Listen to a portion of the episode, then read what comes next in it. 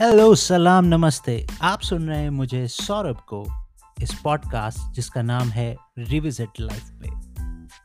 Revisit life एक English podcast है। Life success और सोसाइटी के बारे में। अक्सर लोगों से बात करते हुए समझ आता है कि वो प्रोफेशनली जो कर रहे हैं, वो उन्हें या तो पसंद नहीं था या फिर अब पसंद आना बंद हो गया है पर फिर भी वो उसको छोड़ पाने में खुद को असफल पाते हैं। अब इस बात पे मैं और आप बहुत अलग-अलग परिप्रेक्ष्य रख सकते हैं पर सच्चाई ये है कि अगर आप इस बात को लेकर मानसिक रूप से परेशान हैं तो समय आ गया है जीवन में थोड़े ठहराव का और अपने प्रोफेशनल करियर में एक बदलाव का। मैं खुद इस पशुपेश से गुजरा हुआ हूँ और मैं समझ सकता हूँ कि इस निर्णय में कितनी कठिनाई आती है। आज आपको मैं लेकर चलूँगा अपने जीवन के कुछ ऐसे पलों में, जो शायद जुड़े हुए हैं मेरे जैसे लाखों करोड़ों लोगों से।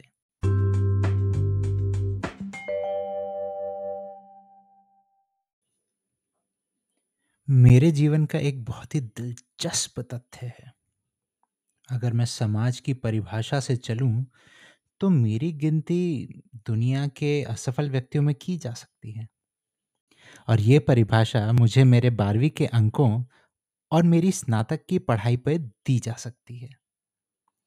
पर एक और उससे बड़ा तथ्य है कि सोसाइटी की उस डेफिनेशन के बाद भी मैं आज यहाँ आप सभी के सामने अपने जीवन की एक नई कोशिश को लेके आया हूँ।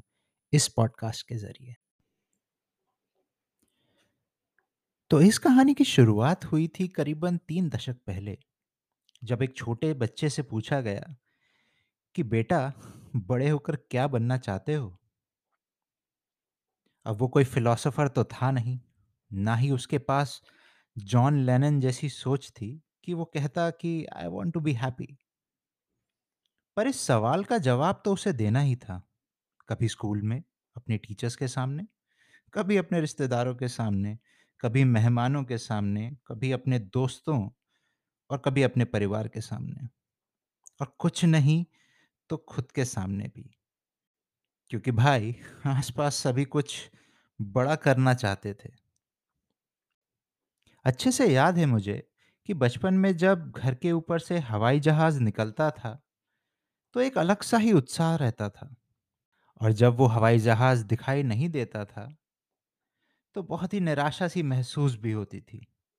उसी आशा और निराशा के खेल में हमें अपना सबसे पहला ड्रीम करियर मिला, एक पायलट बनने का।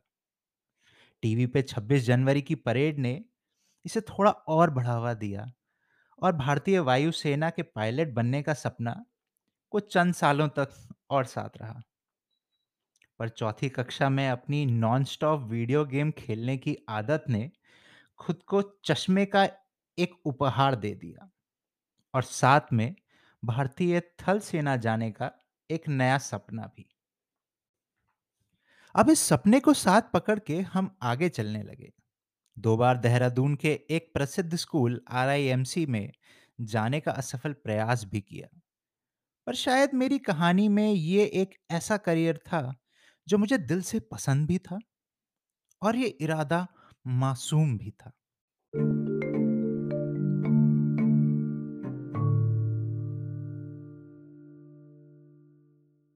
अब आते हैं उन कठिन बातों पे, जो मेरे जीवन से तो शायद काफ़ी हद तक बाहर जा चुकी हैं पर जब मैं नज़र उठा के देखता हूँ तो पाता हूँ कि आज भी कई लोग इस समस्या के फेरे में कुछ उलझे हुए से हैं मैं खुद को बहुत खुशकिस्मत मानता हूँ कि मेरे दोस्तों की फहरिस्त बचपन से ही बहुत ही लंबी थी और बहुत ही अच्छी भी संक्षेप में कहना चाहूँ तो कह सकता हूँ कि मैं सभी करीबन सभी की तुलना शर्मा जी के लड़के से कर सकता हूँ। और क्योंकि मैं एक टियर 2 शहर से था, तो शायद कहने की ज़रूरत नहीं थी कि मेरे लाइफ़ के करियर ऑप्शंस में क्या होना चाहिए था। मतलब एनडीए, आईएमए ठीक है, पर डॉक्टर, इंजीनियर बनना ज़रूरी था ही। स्कूल में जिससे पूछो, जानने वालों में जिससे पूछो, वो या तो डॉक्टर या इंजीनियर बन रहा था या बनना चाहता था। कुछ और थे जो डिफेंस फोर्सेस और कुछ साइंटिस्ट बनना चाहते थे। पर उनके घर की कहानियाँ या कहिए उनकी कहानियाँ शायद मेरी जैसे ही थी। बात कक्षा 11वीं की थी। बोर्ड्स का रिज़ल्ट आया नहीं था। पीसीएम सब्जेक्ट्स ले लिए गए थे। अप्रैल से मई के बीच की उन क्लासेस में कुछ समझ नहीं आता था। पर भाई, लेनी तो साइंस ही थी। आज भी याद है, स्कूल में बास्केटबॉल खेलते हुए बात चल रही थी कि पता नहीं हमारे खास मित्रों में से दो ने कॉमर्स क्यों ले ली। अरे भाई, टॉपर्स में गिनती होती थी तो वो अपनी ज़िंदगी के साथ ऐसा खिलवाड़ कैसे कर सकते हैं? कुछ उसी समय दोनों वहाँ से निकले और मैंने पूछ ही लिया कि भाई साइंस क्यों नहीं ले रहे? उन्होंने मुझे देखा और मुझ पर हँसते हुए निकल गए। कुछ समझ नहीं आया मुझे उस पल। ठीक उसी तरह जिस तरह अगले दो साल मुझे साइंस समझ नहीं आई। खैर दसवीं का रिज़ल्ट आया और साइंस लेने के फैसले पर मुहर लग गई। पर शायद जीवन का पहला फेलियर बहुत ही जल्दी आने वाला था, उसका ज्ञान नहीं था मुझे। आज भी याद है पीसीएम की अर्धवार्षिक परीक्षाएँ और उसके बाद घर आके मम्मी से कहना कि मैं फेल हो जाऊँगा। और उन्हें भी यकीन नहीं होता था कि मैं सच कह रहा हूँ। उन्हें लगता था कि शायद पेपर अच्छा नहीं गया होगा, पर सच्चाई परिणाम आने तक ही जुटलाई जा सकती थी। परिणाम आए और शायद जहाँ विचार किया जा सकता था कि कुछ और किया जा सकता है, वहाँ मैं अपने अहंकार को ले आया और बोला कि भाई लेनी तो साइंस ही है और बनना मुझे इंजीनियर ही है। खैर किसी तरह 11वीं पास हुई, याद नहीं शायद 2 विषयों में ग्रेस मार्क्स के साथ। चेक करने के लिए मार्कशीट है नहीं क्योंकि कुछ साल बाद मेरी माँ ने उन्हें फाड़ के फेंक दिया था। उन्हें लगा शायद दोबारा देख के बेटे को बुरा ना लगे। खैर 12वीं थोड़ी आसान लगी पर उसमें भी प्री बोर्ड्स में 2 विषयों में धराशायी हो ही गया था। आखिरी कुछ महीनों की कोशिशों ने नैया अच्छे से पार लगा ही दी। अब कहानी ने एक नया मोड़ ले लिया। बोर्ड में तो नंबर्स अच्छे आ गए थे, पर आगे क्या? इंजीनियरिंग के एग्ज़ाम देकर इतना तो समझ आ गया था कि कुछ होने वाला नहीं है इंजीनियरिंग में। और इस बार अपने अहंकार को दरकिनार कर ही दिया और निकल गए हम होटल मैनेजमेंट की लाइन में।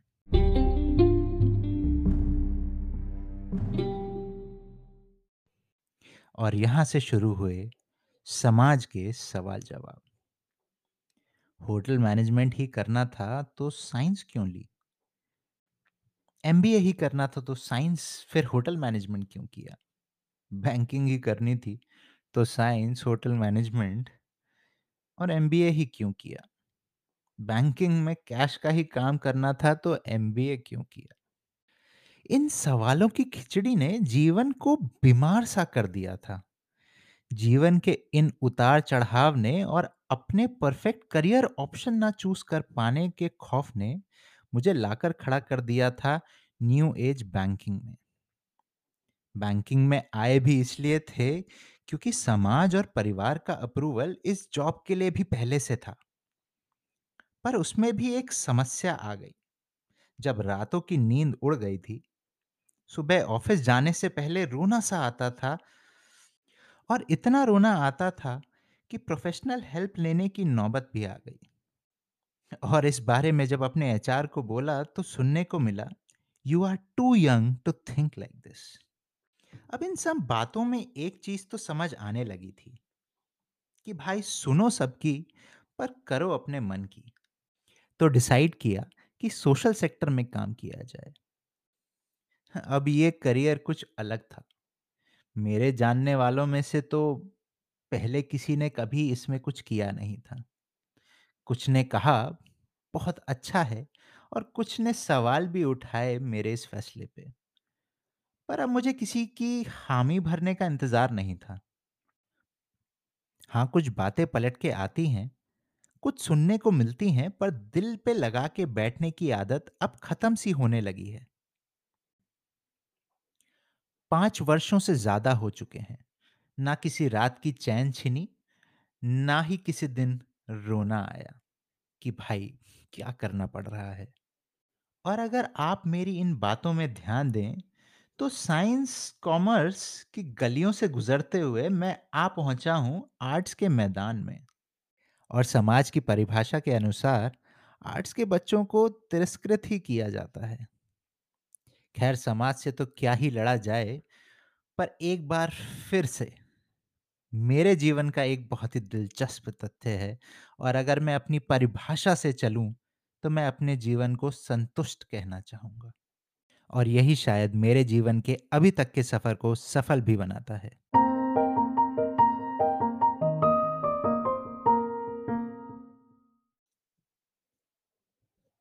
इस सफलता का श्रेय मैं वैसे तो बहुत सी चीज़ों को दे सकता हूँ। पर मैं अपने परिवार को उसमें सबसे ऊपर रखना चाहूँगा। मुझे यकीन है कि वैसे तो मेरी बातों से लग रहा होगा कि पता नहीं कितनी मुश्किलों से मुझे अपने परिवार को मनाना पड़ा होगा। या शायद वो आज भी नाराज़ होंगे। पर मैं उनके परिपेक्ष और कुछ सच्चाइयों को साथ लेकर चलूँ, तो डॉक्टर और इंजीनियर्स को इज़्ज़त तो मिलती है भाई। और शायद दुनिया के कोने-कोने में सबसे ज़्यादा सैलरी भी। पर एक बार जब आप अपनी सफलता के रास्ते पे चल देते हैं, तो उनसे ज़्यादा खुश कोई नहीं होता और तब आपको समझ आता है कि उनका साथ आपके साथ हमेशा ही था।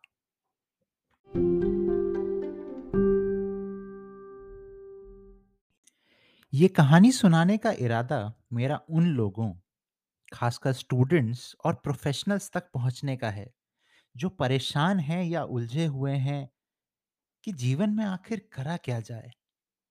और मैं यही कहना चाहता हूँ कि बस चलते चलें। अगर रास्ता मुश्किल लग रहा हो तो भी चलते चलें। विश्वास रखें कि आखिर में सब ठीक हो ही जाता है। ये साइंस, कॉमर्स, आर्ट्स सब मायने नहीं रखते। मायने रखते हैं आपकी खुशियाँ और आपके मन का सुकून। यकीन ना हो तो पूछ लें उन डॉक्टर्स और इंजीनियर्स से जो आज के दिन जीवन में कुछ और करके अपनी खुशियाँ ढूंढ रहे हैं। आज जब मुड़ के देख रहा हूँ तो जान रहा हूँ कि शायद समाज बुरा चाह नहीं रहा था, पर वो नादान है और ज़िद्दी भी। वो हर किसी को अलग नज़र से देखने की कोशिश नहीं कर पा रहा। या शायद इस कोशिश की ज़रूरत को समझता ही नहीं है। तभी बस उँगली उठा देता है। कुछ इसी नादान समाज और कॉर्पोरेट की उँगली उठाने की आदत को लेकर आएँगे हम अपने अगले एपिसोड में, जहाँ हम बात करेंगे मल्टीपल करियर स्विचेस के बारे में।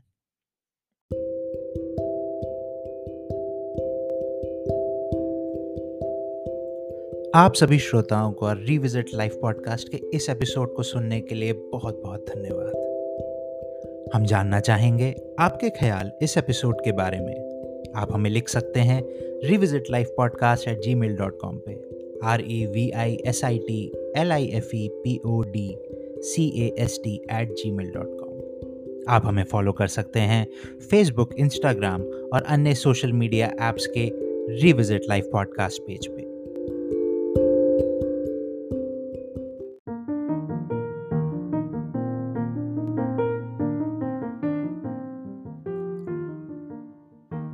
अब हम आपके लिए लेकर आएँगे एक नया एपिसोड हर रविवार सुबह नौ बजे आपके फेवरेट पॉडकास्ट लिस्टिंग ऐप पे। तब तक के लिए ध्यान रखिए और हँसते मुस्कुराते रहिए।